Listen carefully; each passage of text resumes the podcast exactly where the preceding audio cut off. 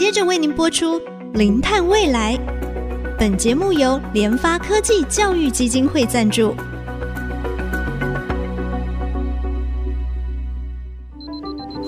前瞻能源新方向，以科学与科技迈向近零碳排，智慧永续，与您一同开创零碳未来。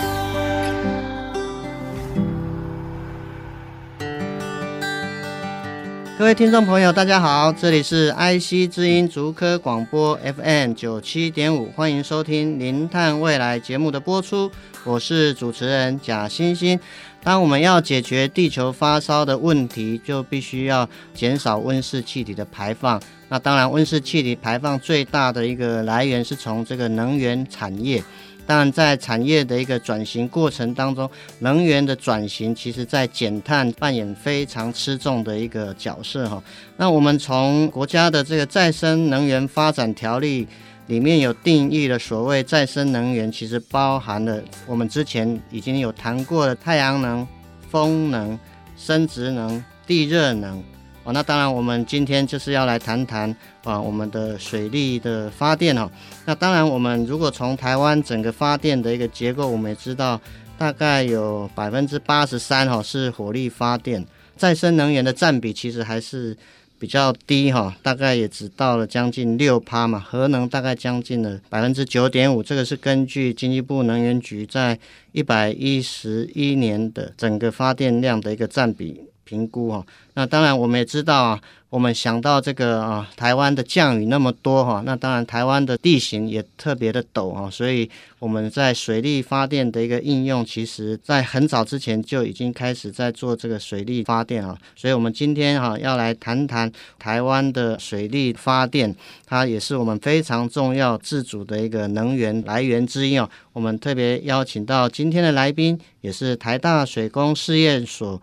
专案计划的助理研究员刘宏仁刘博士，刘博士你好，蒋博士好，各位听众大家好。刘博士，我想就是说，我们台湾的水力发电其实最主要，就是我们自己本身自产的，而且是属于再生能源嘛，也是最早开发运用的。嗯、那么，是不是也先请您跟我们的听众简单分享一下，它水力发电它为什么那么重要？对我们台湾来讲，它有哪些潜能？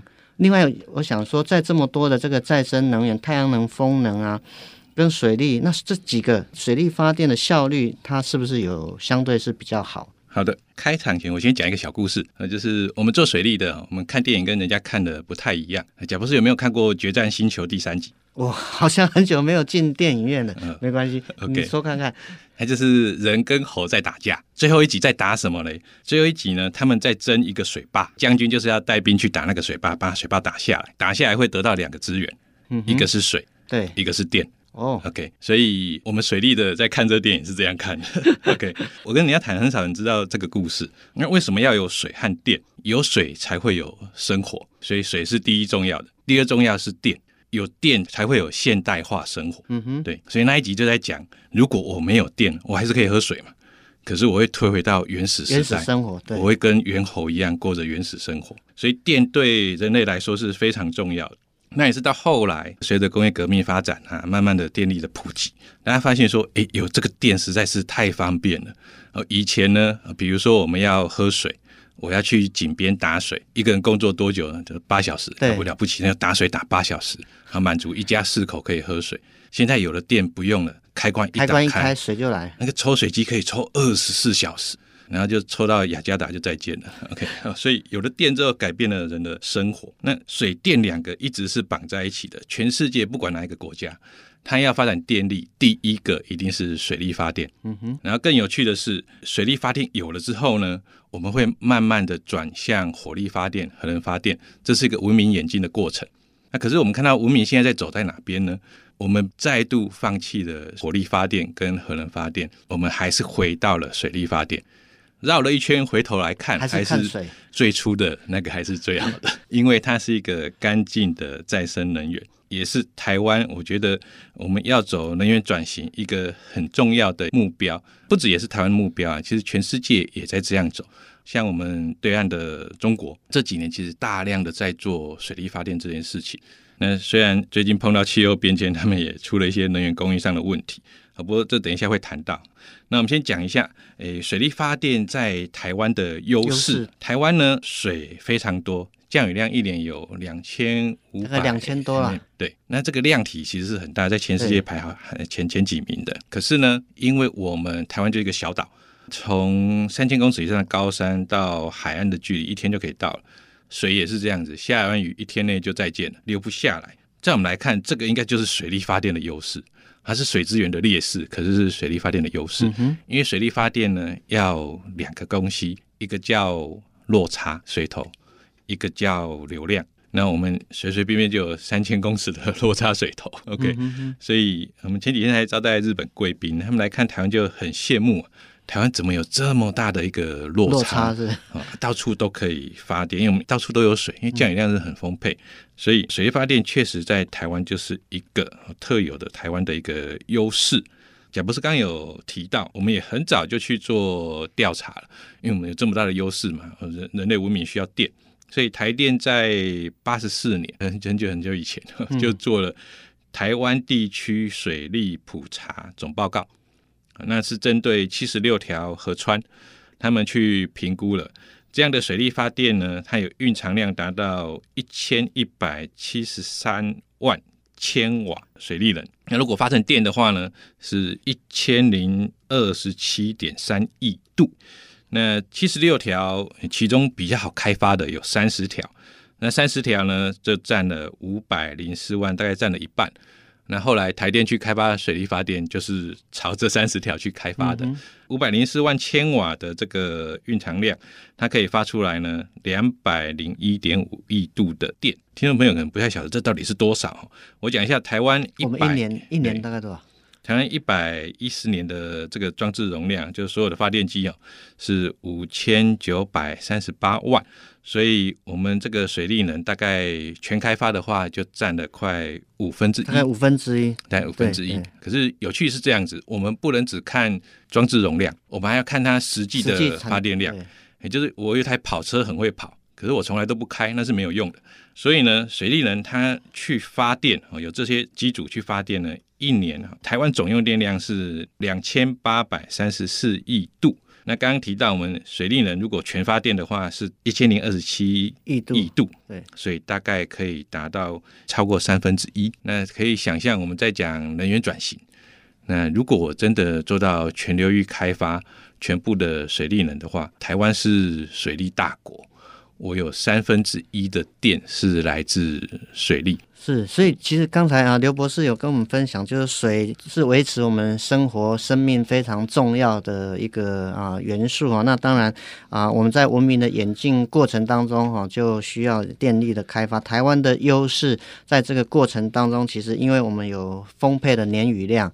再来，我们有地形高低落差哈，所以刚好就符合水力发电最需要的，它需要有落差，它需要有流量，所以这个水力发电基本上应该是说老天爷给台湾的一个自然的一个礼物。那当然，其实我们现在如果照刚才比较早期的一个评估啊，如果我们全流域的开发，一年的用电量大概可以到三分之一左右是啊。但是我知道我们现在的这个水力发电好像不到一趴或两趴，这个其实。还是有相当大的一个落差，这个落差的原因，博士您自己的角度也稍微跟我们听众朋友分享一下，就是说在这个全流域的发展，当然可能除了生态以外，那还有什么原因造成我们在这个水力发电它相对是比较不足的？我觉得这不只是台湾的文明演进啊，也是世界的文明演进，就是我们先有了水力发电。可是我们很快就走上了火力发电，用烧的技术成熟又快又方便，嗯哼，所以慢慢的我们就把水力，水力就一直视为，世界的电力发展是这样子，水力就一直往下掉，火力就一直往上跑，所以这是世界的一个趋势。可是慢慢的大家也开始发现，就是你总有烧光的那一天。当然，另外还有整个温室气体的排放，在火力发电。来讲的话，它还是占比是比较大，所以这个也是为什么在整个全球或是啊、我们国家来讲的话，能源转型过程当中，需要积极的把火力发电啊、燃煤发电啊、燃气尽量把它降低，因为它的这个碳排真的比较大哈。那当然，台湾这样的一个水力发电的优势哦，相对还是有待于开发了。那当然，我想请刘博士是不是也稍微跟我们啊听众分享一下，一般我们这个。水力发电啊，大概分成两种嘛，一个叫做灌肠水力，一个叫抽蓄水力啊，它的差别是在哪里？它的优缺点是不是也跟我们听众朋友稍微做个说明？灌肠水力是这样子，就是。我利用既有的高低落差，如果不够的话，我就筑个坝、筑个堰或筑个水库，把水蓄高。那高的时候就有高位能，再把水放下来，OK，我就得到了动能，动能再转换成马达旋转的电能。所以这是灌肠水力的部分。抽蓄水力呢，就灌肠水力只做一半就对了，它就把水放下来就结束了。抽蓄水力呢，会再把水再抽回去。所以抽蓄水力比较特别，就是它需要一个叫上池，一个叫下池。嗯哼，就上池放水发电到下池，再用电再把它抽回去，抽回去再抽回去放到上池。所以，我们这个抽蓄的发电是不是就是日月潭那个抽蓄发电？是不是就属于这种抽蓄式的？是我们台湾目前有十一座的灌肠水利电厂，总装置容量是两百零九万千瓦，抽蓄电厂是两座，装置容量是两百六十万千瓦。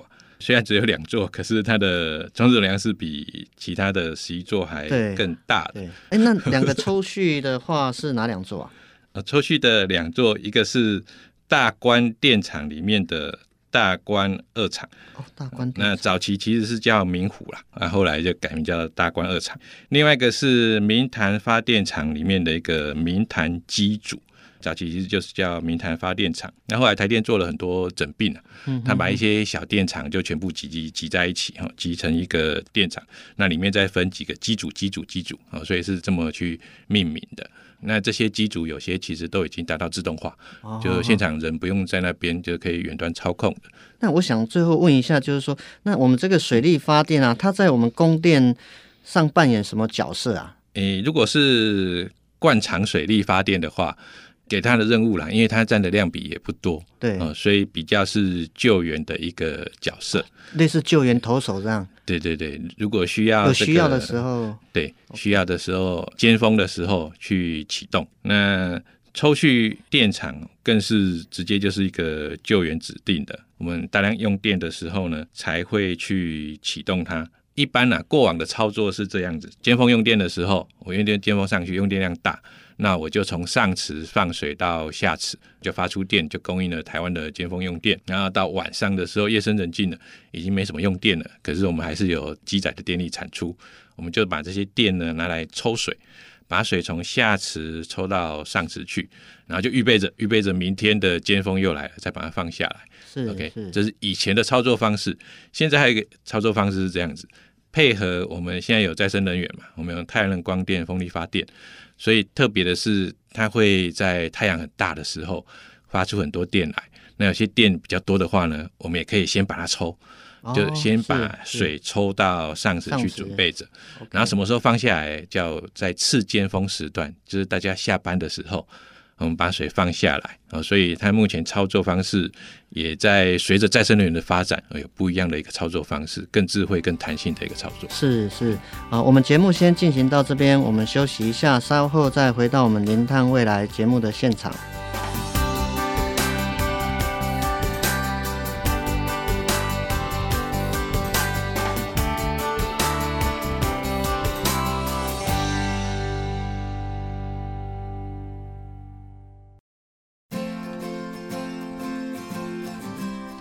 欢迎回到我们《零碳未来》节目的现场。我们今天特别邀请到台大水工的刘宏仁刘博士，跟我们分享啊，台湾的水力发电，台湾。的水力发电其实有它相对的一个优势啊，它有大的这个落差，它有非常高的这个流量，而且水呢是老天爷给台湾的自然的礼物。那我们也知道，水力发电其实目前在台湾所发电扮演的角色是担任非常重要救援的一个角色哈。那我想就是说，因为我们刚好在去年呢、啊，去年面临到这个百年大旱的一个现象嘛，那如果水力发电有水的时候，其实变成我就会省着用啊，不发电，因为可能会影响到民生的这个用水哈。所以在缺水时期的时候啊，我们在面对这个气候变迁的时候，水力发电它要怎么样来去调整它整个一个策略？基本上是这样子的，不管有没有缺水，我们的抽蓄电厂都是可以发电的。嗯、我刚刚讲过，我们的抽蓄的运作逻辑是这样：上池蓄水，放下来到下池放的过程当中就可以发电。然后之后呢，我再用电把它抽回去上池，我可以一直做，这是纯抽蓄电厂。可是我们没有这么纯的东西，对，我们水在那一边，当缺水的时候，大家想法是什么？但是拿来用啊，拿来用，对，拿来当水资源用，怎么可以拿去发电呢？就在去年大旱的时候，其实就是这样的问题。我们的要用来发电的水，就拿去当成水资源去供应了。好，当然我们一开始就提到。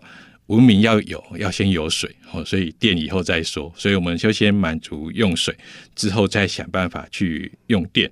所以抽蓄水利呢，它作为是一个储能的设备的时候呢，其实它就是一个救援投手的角色。可是因为时代在变迁，对，对，所以我们也必须去应应到气候变迁这件事情。我们刚刚有提到多元的一个操作手法。那后续其实配合再生能源的发展，还有我们气候变迁的一个调试，其实我们可以再去有更多更智慧的一个操作的方式，可以满足用水的同时，又去满足用电。我想就是说，另外有一个问题就是说，如果说像现在啊，我们在一般发展绿电的一个过程当中嘛，像太阳能、风能啊等等，这个它未来会完全取代水力发电的角色吗？如果从你的角度，你的看法呢？我们现在的能源选择其实很少，嗯，我们基本上能源选择就只有。我们没办法选择我们的用电是用什么电，我们只能选择两个字，叫台电。OK，我们选择只有这一个，所以未来能源转型，其实我们一一直在讲，就是能源的自主性。我可以选择我要用什么电，是台电供给我的也 OK。那我可以选择台电供核电或是绿电，我是可以做选择的。那我讲一下欧盟目前的选择是什么？欧盟它也可以选择核电啊，也可以选择绿电。那我们现在看到的趋势是这样子，越来越多人去选择他们要干净的再生能源，不限定在水利，好，那可能选择既有的，比如说风场啊，还有他们的太阳能都是 OK 的。可是普遍性的会去选择这些再生能源。不会再去选择那些烧煤、烧炭这些的。嗯哼，当然就是说，呃，水力发电其实它也会受限到它整个国家它这个水利。降雨量啊，还有河川等等的一个条件嘛，所以不见得所有的国家都是以水利为主。那当然，面对这个未来啊绿能的一个发展过程当中啊，其实刘博士有特别提到，这个水利具有一个储能，就是我们把它先把它储存起来，需要的时候把它放下来，透过高度的落差，也就是说我们未能转换成动能的过程当中，来提供我们所需要的一个。电力，那我想最后请啊刘博士稍微跟我们分享一下，那我们台湾现在这个水力发电的有没有一些推广的一个政策？台湾的电力是由台电负责哦，所以他们目前主要推广的就是抽蓄水力发电。目前有在大甲溪有一个叫光明电厂，是用德基水库当上池，古关水库当下池。然后去建立这样一个抽蓄电厂，是台湾的第三座的一个电厂。那目前应该是环评阶段，那装置容量也蛮大的，有三百六十八个 mega 瓦。这只是其中一个。那台电其实陆续规划了，应该有十个左右的水库，要把它都可以转型成做这种抽蓄式的水力发电的电厂。这不只是台电在这样想的，其实全世界也在这么想。我们的水库。全世界这么多水库，只有百分之三十有去做发电，不知道为为什么哦？就百分之七十就放在那边，有水就会有电啊，可是不做。那目前呢，也发现了这是一个很重要的再生能源，哦，也慢慢的开始去想办法。那会从抽蓄水利做出发，嗯哼，不会去再建新的灌场的水利发电，做一般的那种水库储水，用这种来放，因为这个环境的易冲击。相对是比较大的，是是，OK。我想就是说，今天非常高兴哈，邀请到台大水工试验所的刘洪仁刘博士哦，其实他跟我们分享我们台湾在水力发电的优势，我们有充沛的降雨量，我们又有先天的地理高度的这个落差哈，都是水力发电。最重要的两个要素，我们都具备了。那当然，在整个能源的发展过程当中，我们也看到水力发电呢一直被忽略。可是这个被忽略的这个角色，我们又不能都没有它。在未来整个绿能能源的转型过程当中，水力发电呢，它非常有可能，而且是一定会在类似我们在棒球场上会指定救援投手啊，救援投手的角色一定会有啊。因此，我们在未来整个啊能源的发展过程当中呢，啊水力的发电呢，其实它也扮演不可或缺的一个角色，虽然。它目前在我们台湾整个发电的占比大概不到两趴左右啊，但是未来可能透过整个一个政策的一个发展呢，或许我们整个水力发电呢，它在整个再生能源的占比当中也能够有一席之地哦。再次谢谢我们今天的来宾，我们的节目呢，除了在 IC 之音官网 AOD 可以随选随听，也同步在 Apple Podcast、Google Podcast。还有在 KKBOX 上线，欢迎搜寻我们的关键字“零碳未来”，记得按下订阅，才不会错过我们精彩的节目。节目进行到这边，我们感谢大家的收听，我是贾欣欣，下次同一时间我们再会。本节目由联发科技教育基金会赞助播出，联发科技教育基金会邀您一起响应近零碳排。以知识驱动更好的未来。